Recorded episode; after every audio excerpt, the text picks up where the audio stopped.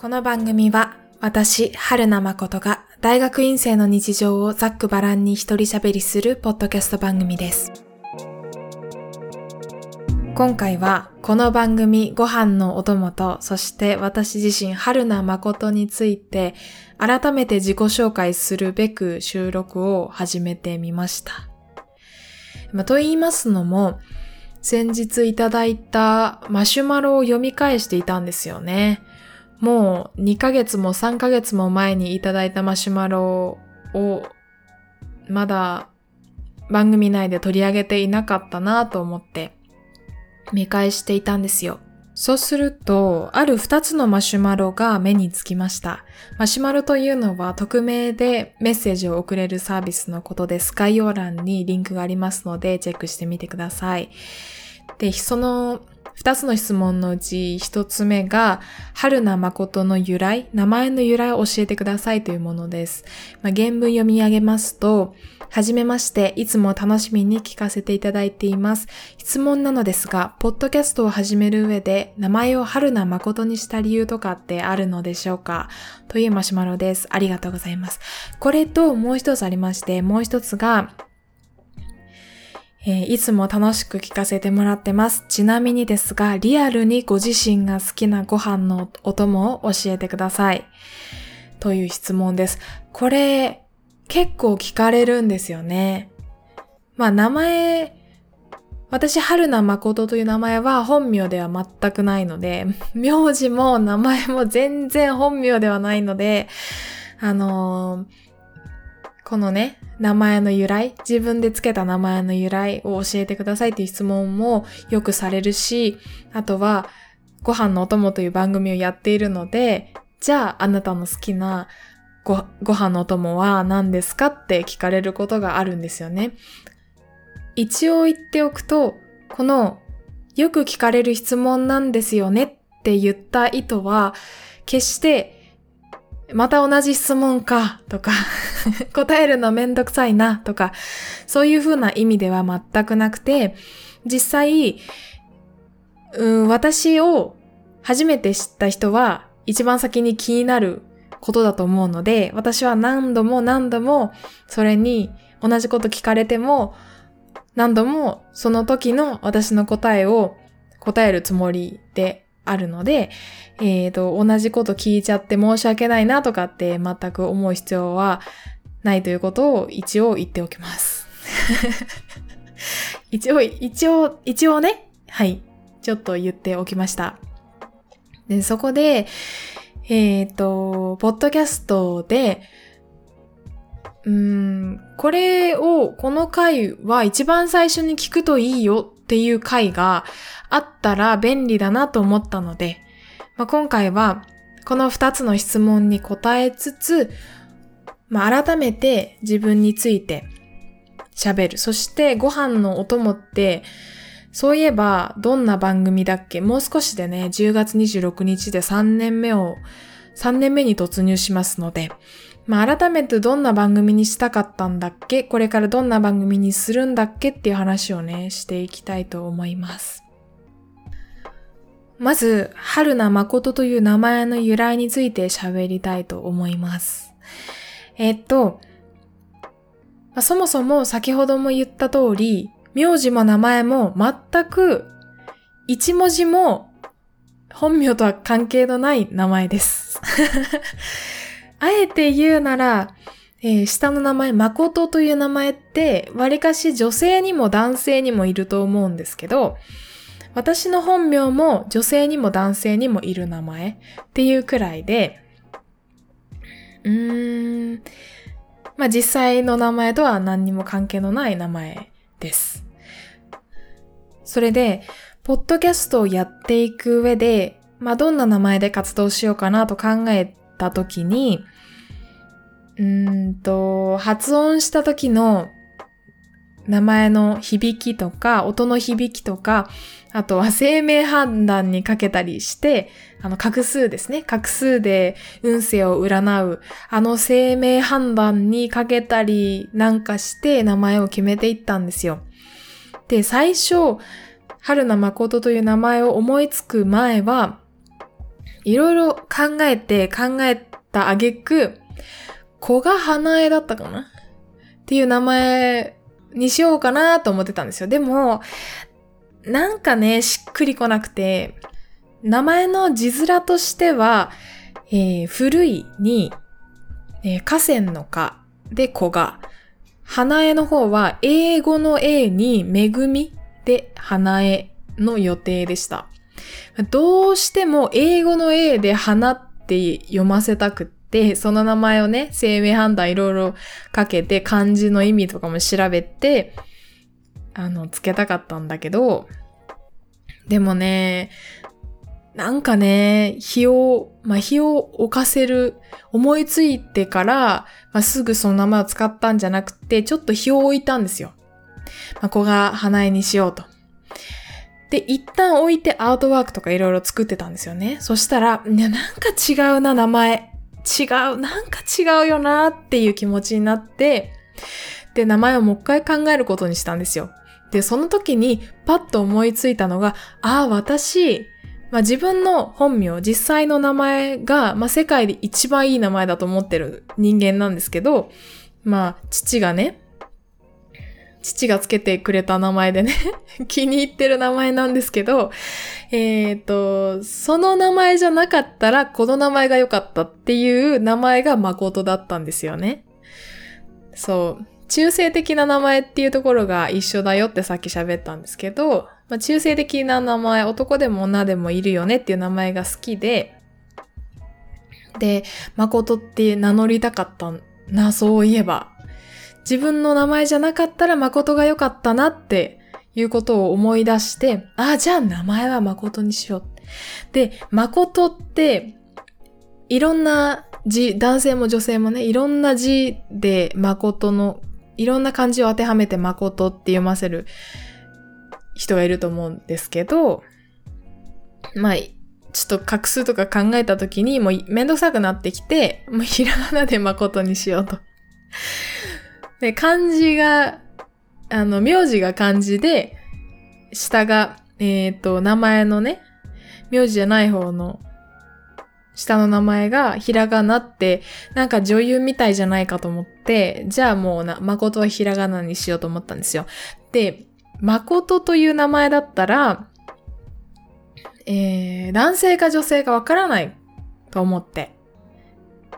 まあ実際どうでもいい話っちゃ話なんですけどね。なんとなく、まあ、誠という名前にするからには、もう少し柔らかい響きの名字にしたかったっていう希望があって、春菜にしたんですよ。これはね、思いつきだったと思います。春菜、春菜誠って響き的にもいいかなって。そう。さっきも言った通り、声に出した時の響きを大事にして名前をつけたので、えっ、ー、と、名字の最後の文字と、えっ、ー、と、名前の最初の文字、下の名前の最初の文字の母音が一緒だと、なんかね、いい、いいとか。そういう話を聞いたので、まあいろいろ調べてね、そういうことを知ったので、じゃあ春名誠にしようかと思って、その名前にしたんですよ。そう。で、すごく気に入ってるんです。えー、誠って、えっ、ー、と、調べると、漢字でね、いろいろ候補が出てくると思うんですよ。例えば、誠実の誠とか、あとは、真実の真かな？とか、あとは、実、実際の実、実るという字も誠と読ませますよね。それぞれの漢字の意味を考えてみると、誠という、うーん、言葉の意味には、嘘偽りがないとか、本当のこととか、誠実だとか、素直で真面目だとか、っていう意味があるって、まあ後からそう、そうだったなって思って。そう思うと、このご飯のお供という番組のコンセプトにもすごく合うし、なぜならこれは私が自分の考えとか生活について赤裸々に喋る番組だから。あとは自分の性格ともすごく合ってるなと思って、誠という名前にしてよかったなって最近また改めて思ったんですよね。だからすごく気に入っています。っていう感じかな春名誠の由来については、前に喋った時もね、あんまり違ったことは言ってないと思います。はい。これが私の名前の由来です。じゃあ次は好きなご飯のお供ですよね。好きなご飯のお供は何ですかと質問に答えていきたいんですが、さっきの質問と違って、こちらは、うーん、時と場合によって変動します。答えが変動します。前はね、好きなご飯のお供で聞かれても、思い浮かばないよって言って、久世福商店でうーんと、ご飯のお供を買ってきて、おすすめのやつを、おすすめってネットに書いてあったやつを買ってきて、食レポ的なやつをしながらね、喋ったんですよ。だけど、まあ最近、私がご飯と一緒に食べるものと言ったらね、梅干しと、塩昆布と、キムチと、うーんと、あとはね、山形の出汁ってあるでしょう。きゅうりとか、ナスとか、を細かく刻んで味付けてあるやつ。あれ、まあ、冷ややっことかにも合うんですけど、あれをスーパーで見つけたときは、よく買うかな、だし。はい。っていう感じかな、現在は。ちなみに、好きなおにぎりの具っって言ったら、完全に昆布、か、昆布か、おかかか、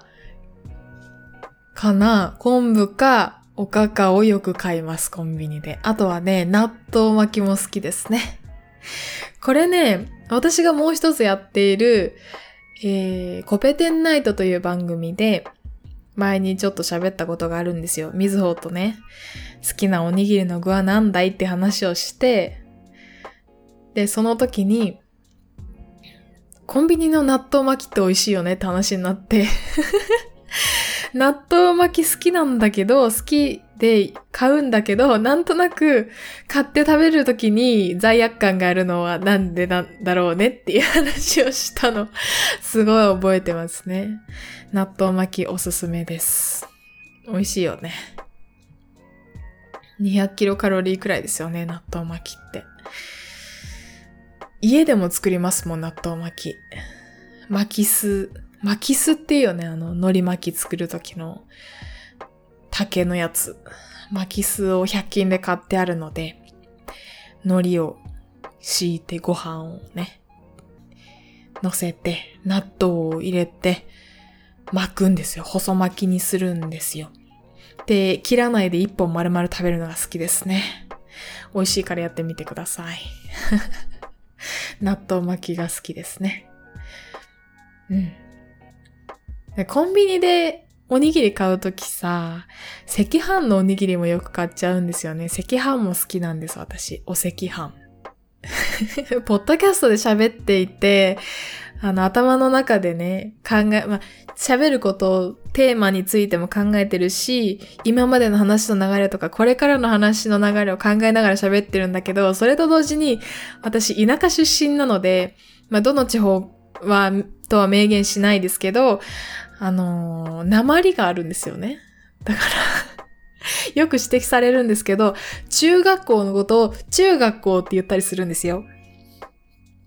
だから、その、例えば今、今、赤飯って言った時に、赤飯って、イントネーション合ってるかなとか 考えながら喋りました。まあ、お赤飯好きです。はい。ご飯自体に、最近はもち麦を混ぜたり、16穀の売ってるじゃないですか。雑穀米のが一食分パックになってるみたいなやつを混ぜてお米を炊いたりすることが多いので、シンプルに白ご飯だけ食べるのも好きです。パンかご飯かって言われると、まあ、パンも好きなんだけど、完全にご飯派です。ご飯がないと多分あ、パンはね、食べなくてもストレス溜まらないけど、ご飯は食べないとストレス溜まるのが私ですね。後半ちょっとどうでもいい話になりましたね。はい。ということで好きなご飯のお供は、そういった、うん、旨味系、旨味系、ちょっと、そうですね、旨味系で、うんと、素朴な感じのご飯のお供が好きです。という話でした。ということで、二つのマシュマロにお答えしてきたわけなんですけど、ここでマシュマロやお便りに対する今後の対応についてちょっと喋りたいと思います。明言化、明、明文化ならぬ、明言化しておこうと思いまして、喋っておこうと思います。あら、救急車ですね。大変ですね。はい。えっと、マシュマロやお便りに対する対応としましては、えっ、と、大変嬉しいことに、私がポッドキャストを始めた、まあ、ちょうど2年前くらいに比べて頻繁にいただくことが多くなったので、全部を番組内で読み上げて紹介するということは今後して、していかないことにします。だけれども、全部目を通していますし、楽しく読んでいます。ありがとうございます。励みになるので、ぜひこれからもマシュマロやお便り送ってくださると嬉しいです。そして、この、まあ、いただいたマシュマロやお便りの中で、これについて喋ったら、きっと面白いだろうって思うことがありましたら、それを実際に読んで、ピックアップして読んで、それについてじっくり喋るということをやっていきたいと思います。はい。それが私がこれからマシュマロやお便りに対する対応ということでした。あとは、冒頭でお話しした通り、最近ね、まあ、もう少しで10月26日、丸2年、ご飯の友丸2年春名誠がポッドキャスト番組を始めて丸2年が経過するということで、まあ、そうなんですよ。ご飯のお供ってどんな番組だったかなって考えていたときに、えっ、ー、とね、考えていたんですよ。で、つい最近、えー、ちょっと体を壊したこともあって、と言いますのも、と言いますのも、えー、ジムでね、体を頑張って鍛えすぎて、ちょっと休みの日だったのでね、土日だ、土曜日だったかな？土曜日だったので、すごく頑張って体を鍛えたら、翌日背中の筋肉が炎症、背中から首にかけて筋肉が炎症を起こしたとか肉離れになったというか、で、もう身動きが取れない状態になってしまって、ちょっと心も病みかけたんですよね。病みかけたんですよ。まあ、どれぐらい病んだかというと、えー、ツイッターで、あ、ツイッター、じゃあ恥ずかしいんだけど、ツイッターでね、I feel lost lately ってつぶやくぐらい、もう迷子になった最近って つぶやくくらい、あの、病んでたんですよね。ちょっと、暴食に走ったりなんかもしまして、最近ちょっと頑張ってダイエットしてたのに、暴食に走って、もう、体重戻ったりするくらい、あの、病んでたんですよ。まあ、これは良くないと思って えー、Kindle Unlimited で雑誌を読み漁って、まあ、どうにかしてこの悪循環から抜け出そうと思ったわけなんですよ。で、自律神経について書かれた雑誌を見つけまして、まあ、自律神経を整えると言った趣旨の話を読んだんですよね。で、これについては次回以降もゆっくり喋っていきたいなと思ったんですが、そこでね、一人でご飯を食べるって、あんまりこう自律神経の面から見てもあんまり良くないことなんだよっていうのは書いてあったんですよ。で、それで思い出したのが、昔家庭科か何かで習った古食。6つか。5つか6つぐらいあった古食の話です。皆さん覚えていますでしょうか？一人で食べる孤独の子に食で孤食。あとは家族それぞれバラバラなものを食べる個人の子に食で孤食。好きなものだけを食べる固定の子で孤食。少ししか食べない小食、まあ、小さい食で孤食。パンや麺類など粉物中心の食生活を送る、えー、粉物の粉で孤食。あとは最後に濃い味のものばかり食べる、恋という字を書いて古食。でね、今何個紹介した ?6 つですね。が、6つの古食があります。これ懐かしくないですか？あのー、解釈によっては、あのね、子供の、子供だけで食べる子供の子で古食や外食ばかりする、えっ、ー、と、扉のとで古食っていうのもあるみたいです。はい。まあ、代表的なのはさっきご紹介した6つかなと思います。でね、この、まあ、それぞれね、いろんなものがあって、昔ね、この古食の話を聞いたとき、私は、えー、私の実家ではね、うんと、母がすごく、一生懸命毎日栄養たっぷりなご飯を作ってくれていたので、うんとね、家族それぞれバラバラなものを食べることもなかったし、好きなものだけ食べることもなかったし、そもそも好き嫌いがね、母が好き嫌いが全くなくって、いろんな食材を使ってご飯を作ってくれていたので、私もほとんど好き嫌いがないんですよね。ちょっと食べるのが苦手だなとか、自分ではあまり好んで選ばないなっていう食べ物としては、あの、小さい目がつい、小さい食べ物、目がついている小さい食べ物、桜エビですとか、えー、ホタルイカですとか、そういった小さい生き物を食べるのがあまり苦手ですね。シラスとかね。美味しいのは知ってるし、みんなでいたら食べるんだけど、自分ではあんまり選ばないかなっていう まあそういった、まあ、ちょっと苦手な食べ物はありますが、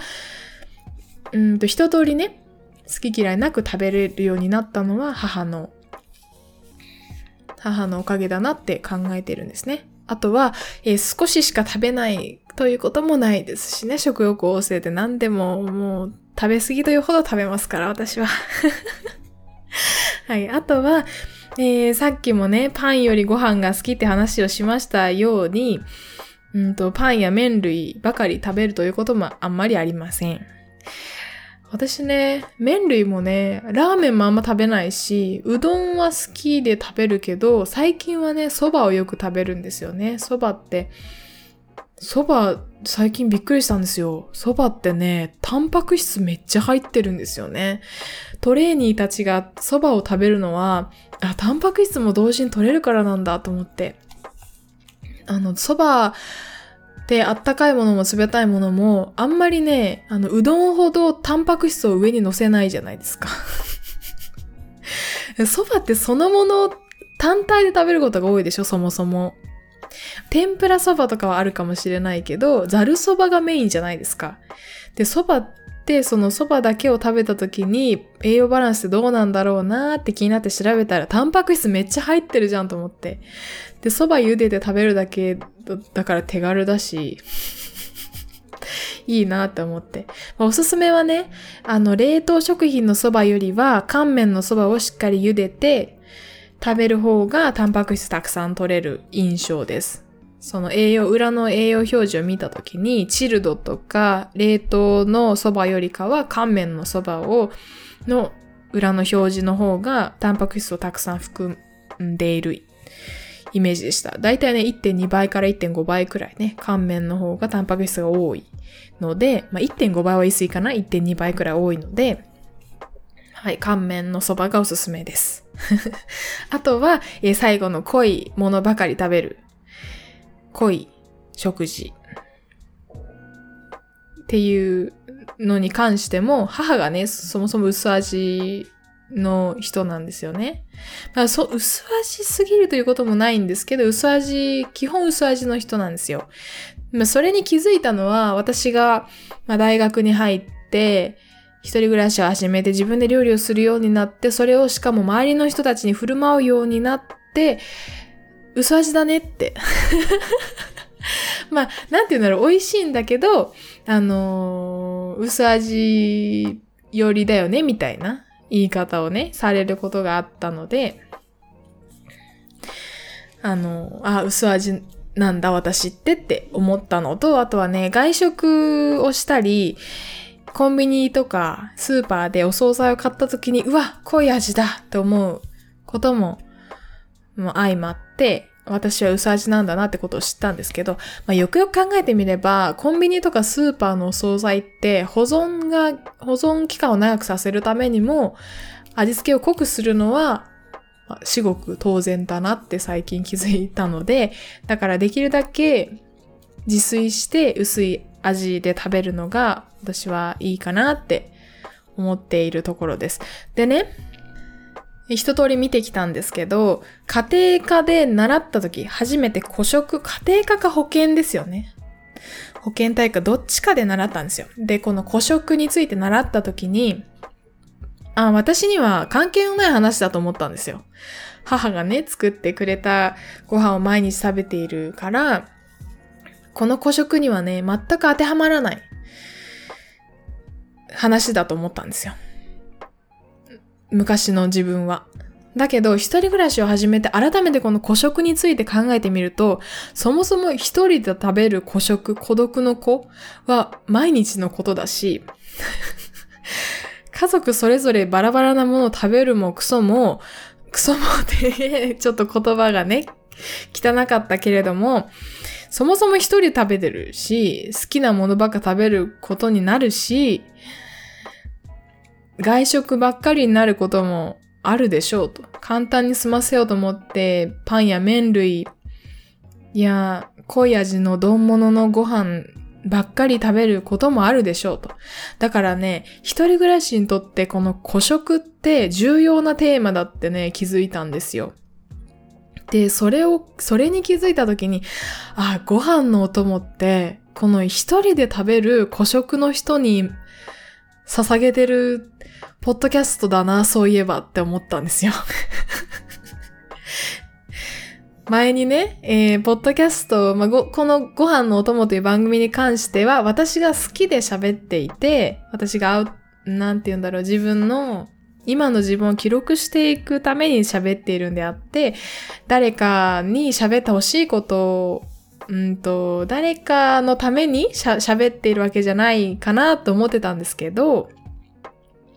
そういえばこのご飯のお供という番組を立ち上げるときに、え、今のね、アートワークを見ていただいてもわかると思うんですけど、一人で食べる人に向けて、そういえば、この番組、そういうコンセプトだったなって思い直したんですよ。えー、まあ、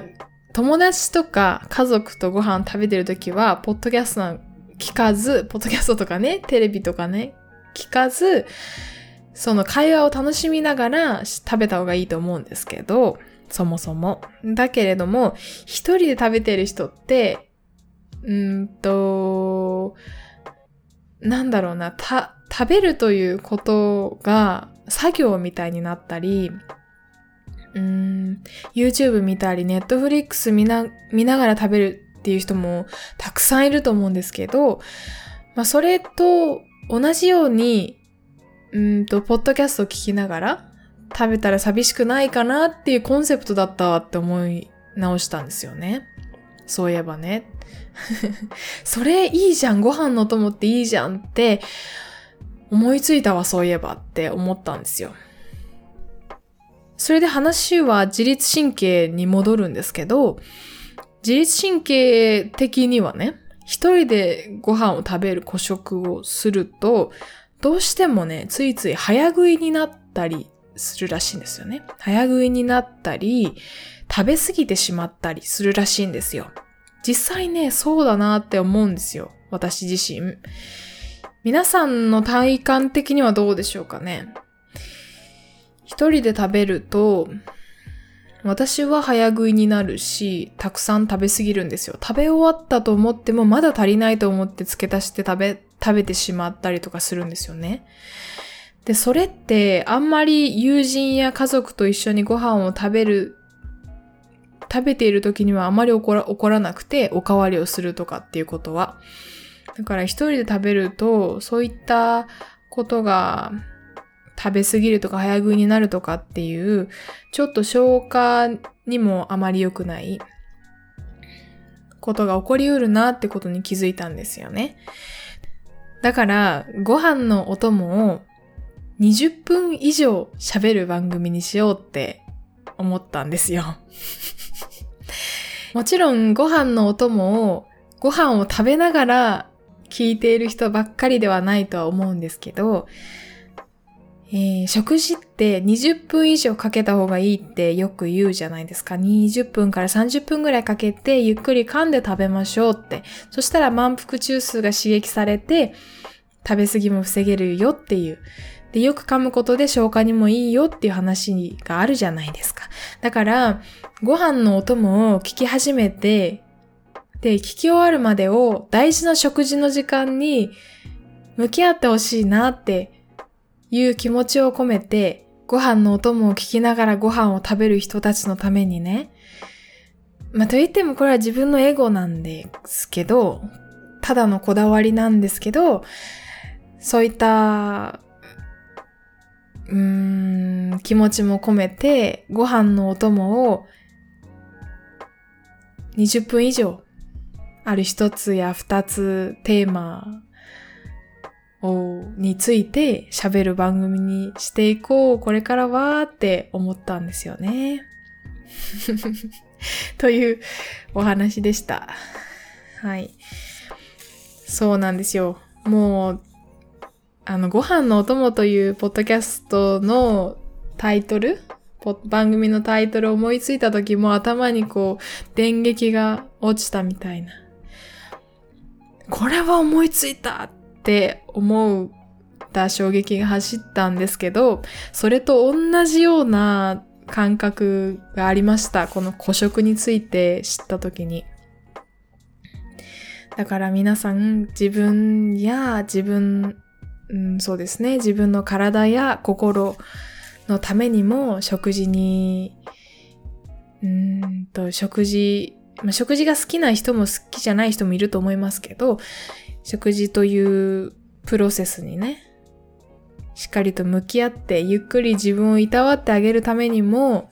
今後ご飯のお供は20分以上喋ろうと思います。なんだろう、あの、N、NG シーンとか、もしかしたら、あの、短いやつは投稿するかもしれないけれど、そうですね。基本的に、ゆっくり、のんびり喋る番組にしていこうかなって思いました。ということで、今回はご飯のお供、そして春名誠の自己紹介をメインに喋ってまいりました。皆さんどうでしたでしょうか？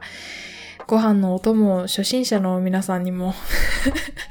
ご飯のお供というポッドキャスト番組をね、最近知ったという方も、そして春名誠を最近知ったという方も、この回を1回目に聞いていただいて、ああこういう人なんだな、この子はって知っていただければ幸いでございます。じゃあ最後に一つ告知をしたいと思います。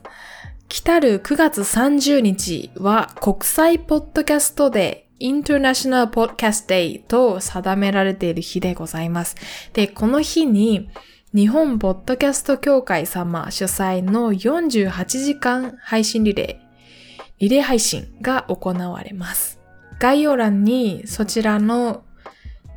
詳細についてのリンクやポッドキャスト協会様のツイッターなどリンクを貼っておきます。貼ってあると思いますけれども、私こちらに参加してきました。10月2日の6時の枠えー、そもそもね、国際ポッドキャストでイベントのこの48時間リレー配信が8時から、夜の8時、20時からスタートなんですけれども、そこから48時間ですので結構長いんですよね。で、私は、えー、6時、10月2日の朝6時からの枠で30分間喋っております。すでに音源を取ってね、送ってありますので、皆さんそちらも聞いていただけると幸いです。まあ、どういった話をしたかというと、まあ、詳細についてはね、もちろん 省きますけれども、うんと、ポッドキャスト制作において私が悩んでいること、主に言葉選びとか、あとは番組制作でもっとポッドキャストを面白くするためには、で、どんなことを考えているのかっていう話をしておりますので、えー、興味があれば聞いてみてください。新しくポッドキャスト番組でお気に入りの番組を探すのにもとても良い企画となっていると思います。ぜひ聞いてみてください。それではご飯のお供を聞きながらご飯を食べている皆さんに向けて最後ごちそうさまをしてこれから食器を洗うのかな？疲れていたら明日でもいいかな？